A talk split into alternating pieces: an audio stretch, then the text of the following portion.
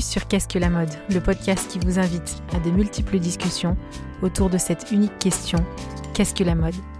Je m'appelle Elsie Pommier et dans ce podcast, je vous partage mes conversations avec ceux qui façonnent la mode. À la découverte de savoir-faire, de façon d'être, d'histoire et de culture, on comprend vite que la mode est loin d'être banale. Pour cette saison, je m'associe au village des créateurs. Catalyseur, il fédère les acteurs des filières textiles, habillement et art de vivre. Cet incubateur accompagne les entreprises créatives émergentes de la région Auvergne-Rhône-Alpes depuis 20 ans. En fin de chaque épisode, vous retrouverez le témoignage d'un créateur du village. Rendez-vous chaque lundi sur toutes les plateformes d'écoute pour un nouvel épisode. Habillé, habilleur, bonne écoute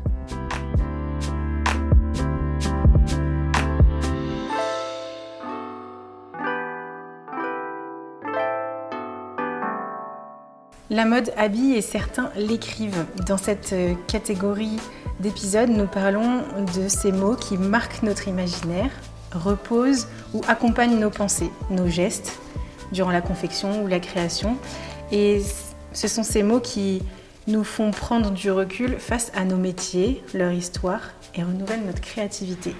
Pour cette saison, j'ai proposé aux adhérents du village des créateurs de nous partager les ouvrages qui les inspirent. Et aujourd'hui, c'est Anita Kléber qui nous accueille dans son atelier à Croix-Rousse.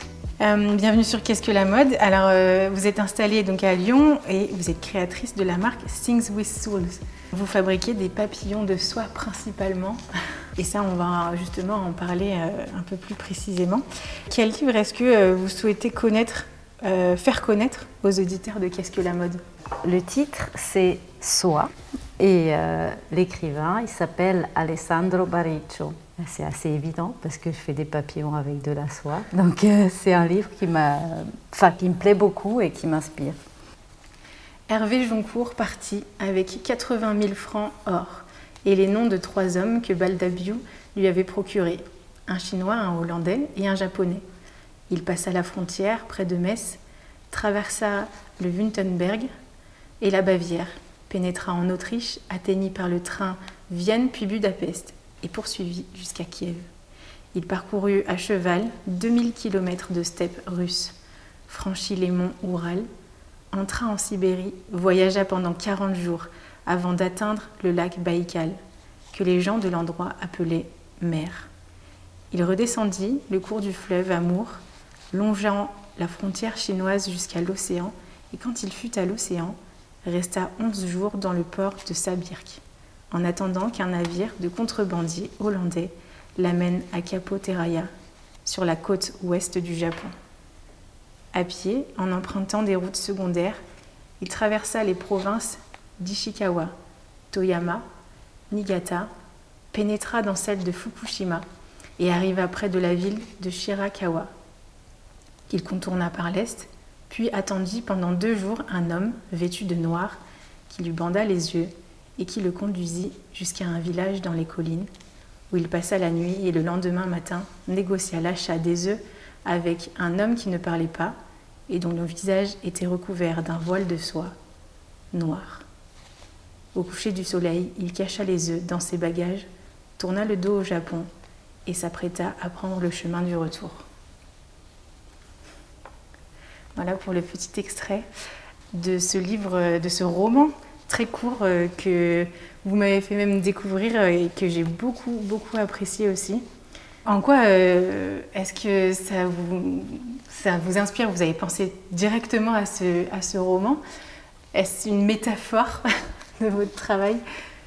Oui, alors le roman, évidemment, je le connais depuis assez longtemps et et je ne sais pas pourquoi, enfin, je, je crois que ce n'est pas directement le roman, je, me suis dit, ah, je vais le traduire en objet.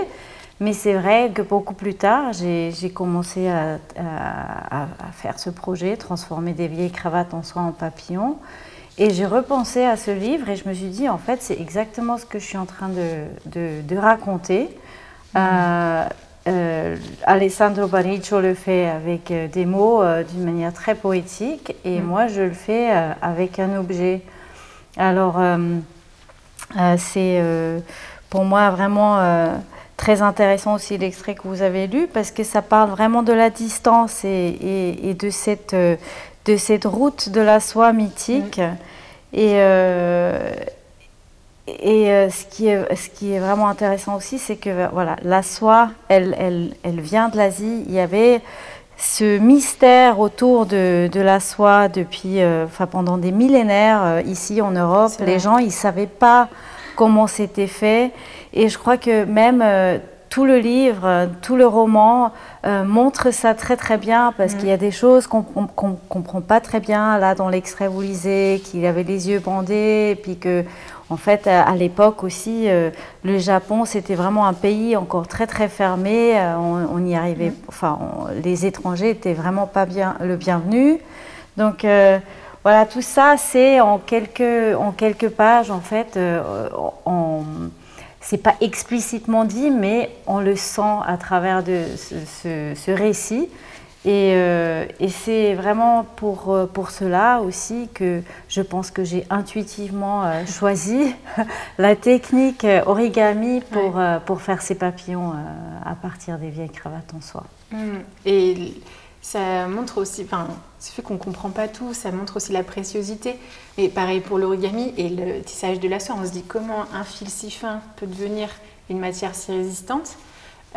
comment par juste un système de pliage mm. euh, euh, de, tissu, on arrive à avoir des papillons qui paraissent s'envoler.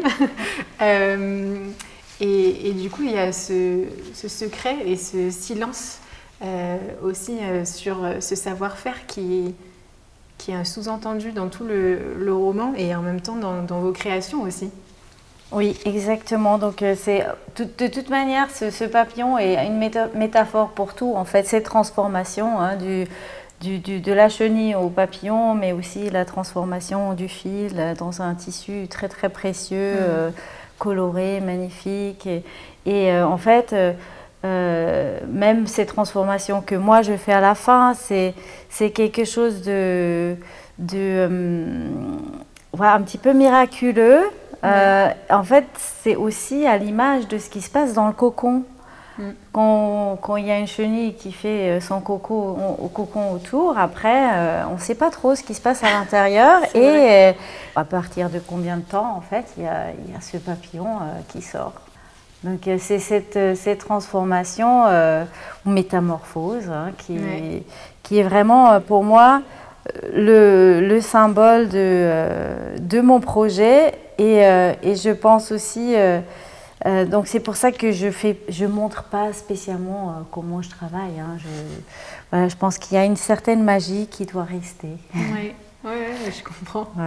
En voyant là tous les papillons qui nous entourent et les, cravates là qui sont sur la table, je vois toutes les couleurs et ça me fait penser aux oiseaux dans la volière qui se retrouvent dans le, dans le, dans le roman et ouais, toutes ces couleurs en fait qui se mélangent et, euh, et qui sont vraiment, j'allais dire flamboyantes, mais c'est grâce à la soie en fait aussi, c'est grâce à cette luminosité de cette matière. Alors on m'a déjà fait remarquer, et je sais pas, je pense aussi c'est beaucoup de gens me disent mais comment vous avez eu l'idée tout ça? Je, je, honnêtement je peux pas l'expliquer mais c'est vrai qu'il y a plein de choses c'est cette luminosité de la soie qui fait comme si Évidemment, c'est jamais aussi bien que la nature. Hein. On arrive euh, même avec les plus grands efforts. Euh, euh, les humains, on arrive à, faire des belles choses, mais je pense qu'on est encore loin du, merveille de la nature. Ah mais quand même, cette, luminosité des ailes des papillons ressemble, ou l'inverse, le, le, tissu ressemble un petit peu aux ailes de papillons. Hmm. Et la partie qui me plaît énormément, c'est cette diversité euh, dans le projet, parce que c'est un projet euh, qui prend des petits bouts de tissu euh, un petit peu de partout. Donc il y a une diversité de couleurs et de motifs qui, même si je fais toujours la même chose, c'est toujours inspirant parce que. Hmm. Il n'y a jamais un, une cravate. Enfin, pour l'instant, j'ai encore rarement eu deux cravates pareilles, donc il y a toujours une découverte. Et c'est vrai que c'est cette diversité qui fait, qui fait la beauté du projet aussi pour moi. Hmm. Ouais. Euh, c'est une forme de séries différenciées et à chaque fois une redécouverte même de ce papillon, mm. même du, pliage, puisque les, le grammage des, des, tissus ne doivent pas être à chaque fois la même, les mêmes. Et juste avant qu'on commence, on, parlait justement que c'était aussi ce roman très silencieux. C'était un roman très silencieux et est-ce que c'est presque aussi méditatif quand vous, ouais, quand vous fabriquez oui, oui, oui. et, je pense que c'est comme pour tout savoir-faire et, tous les gestes et tous les artisans, je pense qu'ils ont mm. ce peut-être ça. Je, vais parler pour moi, mais j'ai quand même l'impression que ce geste répétitif de faire quelque chose et de vraiment perfectionner aussi euh, le savoir-faire.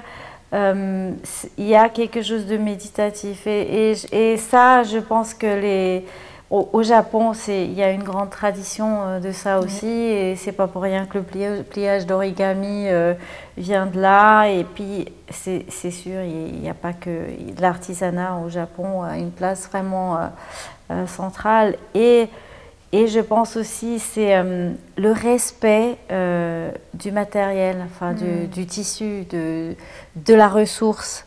Et c'est vraiment ça qui, qui m'inspire euh, bah, de, de, cette culture en fait. Et c'est pour ça que aussi j'appelle mon projet euh, Things with Souls parce que euh, quand on accorde une âme à l'objet, en fait, on l'apprécie peut-être un petit peu plus et on le traite avec mm. plus de respect.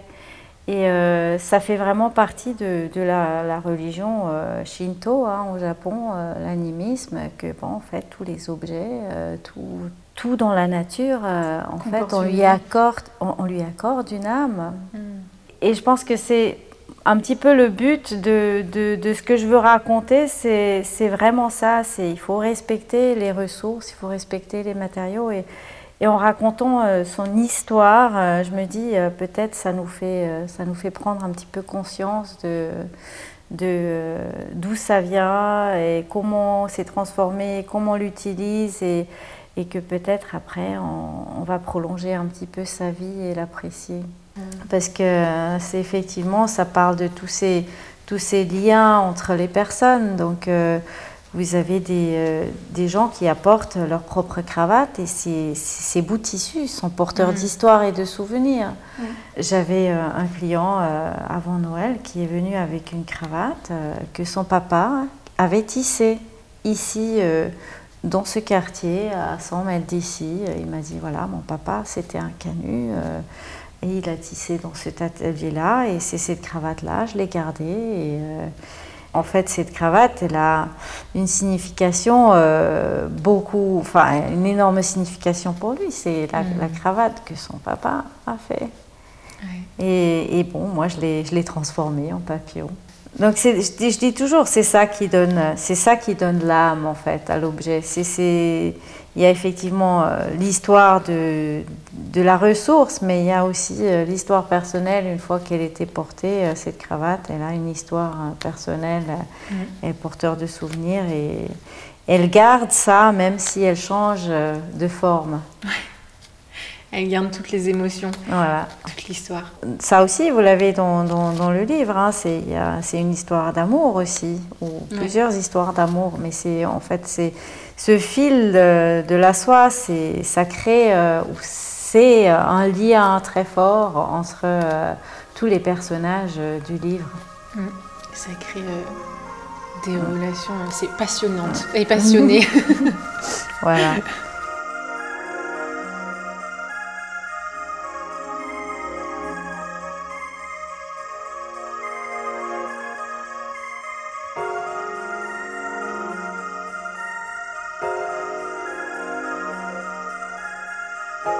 la route de la soie, euh, tous les personnages en fait dans ce livre, ils ont, ils ont euh, quelque chose à voir avec. Euh, mm. Enfin, ils sont tous importants, donc je vous ai donné quelques extraits, mais voilà le fait que c'est cet Italien qui arrive dans, le village en Provence, en fait, c'est effectivement, ça retrace un petit peu l'histoire de, la soie, comment c'est arrivé en France. Et, euh, et puis, euh, ouais, le Japon, la route de la soie aussi, qui n'est pas, qui est pas juste. Euh, une route de commerce, mais une route d'échange culturel aussi et de liens. Et ça se voit vraiment très bien. Il y a deux mondes, mais il y a, on ne comprend pas spécialement, mais on est fasciné et il y a tout au long de la route de la soie, pendant des siècles, euh, en fait, c'était un lieu où les gens, ils ont, échangé euh, euh, des, marchandises, mais mmh. aussi du savoir, du savoir-faire, des, croyances.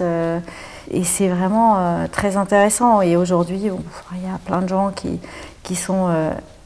Enfin, le local est de, nouveau devenu très important. Il ne faut pas oublier que la mondialisation, c'était Enfin, c'est la soie qui était vraiment le premier produit euh, mondialisé. Et euh, il n'y a pas que du mauvais hein, dans la mondialisation. Mm. Il y a l'échange, euh, l'apprentissage, l'inspiration. et effectivement, essayer de se comprendre. entre, et, tout ça, c'est, je pense que c'est, c'est dans ce livre, en fait, on, parle de ça. On découvre en fait la, la richesse de l'échange, de, la conversation, de, des fois même les silences, c'est tout ce que ça veut dire, surtout.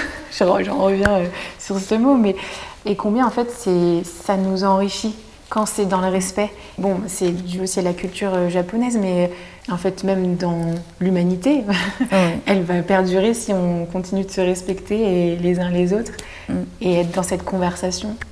Et puis effectivement, cette, euh, cette conversation sans, sans forcément sans la, langue, sans les mots, mais avec euh, des gestes, des signes, euh, bah, les oiseaux qui s'envolent, on ne sait pas trop. Euh, il essaie de comprendre et il doit, il doit quand même avoir un traducteur pour lui expliquer ce que ça signifie, mais et, après il, raconte ça quand même chez lui et mhm. puis et oui, donc il y a, il y a quelque chose qui, qui vient euh, de plus que juste euh, de la soie. Mm. Il y a, et puis il construit ce parc, et puis euh, bon, vous, voilà, il faut le lire, mais c'est vrai qu'il y a, il ramène pas mal d'autres choses du Japon que juste des, des verres, enfin des verres, des œufs. De, ouais. Voilà, des œufs de, de, de Bombix Mori, je sais pas comment, oui, des œufs de Bombix Mori. Mm-hmm. Enfin ouais, on, ne les voit pas éclore en plus. C'est, on est toujours juste avant. ah puis et puis l'autre aspect aussi, et j'aimais beaucoup cet extrait où en fait le Baldabiou qui, qui vient chez le maire de la ville Dieu et il dit, il montre un foulard, il dit vous savez ce que c'est? Et puis euh, et puis le maire, il dit oui, c'est des affaires de, femmes. et puis en fait, il répond non, c'est des, affaires euh, tout court, c'est des affaires d'hommes parce que c'est de l'argent. Et, et cette richesse, en fait, que ça, mm. cette production de la soie a apporté euh, à toute une région. Et puis, euh, on est à Lyon, là, à une ville, je veux dire qu'une mm. ville entière qui a vécu de ça. Mm. Et donc, ça, c'est aussi un aspect tout est dedans en fait dans mm. ce livre. C'est, on voit l'aspect économique, mais affaires, business et tout ça, mais mm. euh, et on voit aussi l'enrichissement euh, culturel, l'échange, mm. et, euh, et, on est et on retrouve justement toute cette justesse dans l'échange et il n'y a pas cette question de, de, de, crainte ou de peur d'appropriation culturelle. Aujourd'hui, on entend beaucoup ça et en fait, quand c'est échanger et quand c'est compris, et quand euh, on, ressent euh, et on reçoit les choses, ben, ça, se fait, euh, ça se fait naturellement et il n'y a pas de peur qui naît. justement, après, y a, on va pas dire tout du, roman, mais il y a un peu aussi cet aspect vers la fin aussi, de, enfin au milieu plutôt, et cette crainte aussi de se dire mais Ouais, ben, nous, c'est un savoir-faire qu'on a depuis des milliers d'années. Est-ce que vous le respectez vraiment, quoi, aussi, euh, ou est-ce que c'est simplement un business?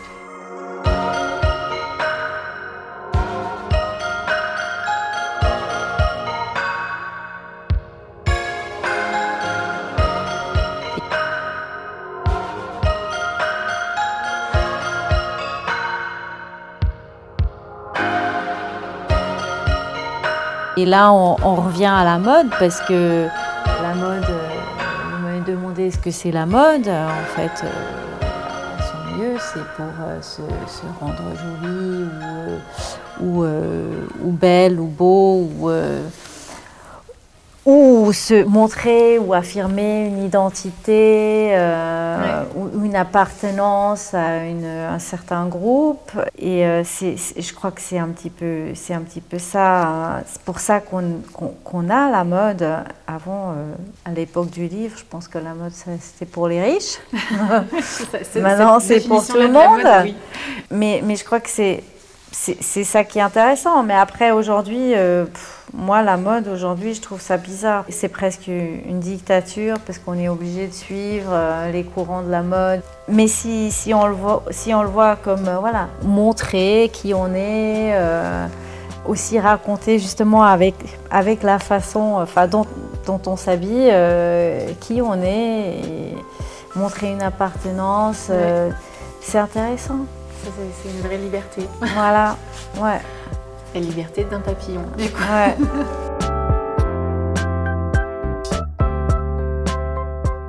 Ce podcast vous plaît? Abonnez-vous et partagez votre avis signé de quelques étoiles sur Apple Podcast. Vous pouvez aussi rejoindre celles et ceux qui soutiennent la production par une contribution mensuelle sur patreon.com slash qu'est-ce que la mode. Vous y retrouverez d'ailleurs des épisodes en exclusivité. J'aimerais vous remercier. Vous êtes plus nombreux à chaque nouvelle diffusion. Merci pour votre écoute, pour nos échanges sur LinkedIn, Instagram, par mail. J'apprécie continuer la conversation avec vous et vous rencontrer est toujours édifiant. Habillé, habilleur, à la semaine prochaine.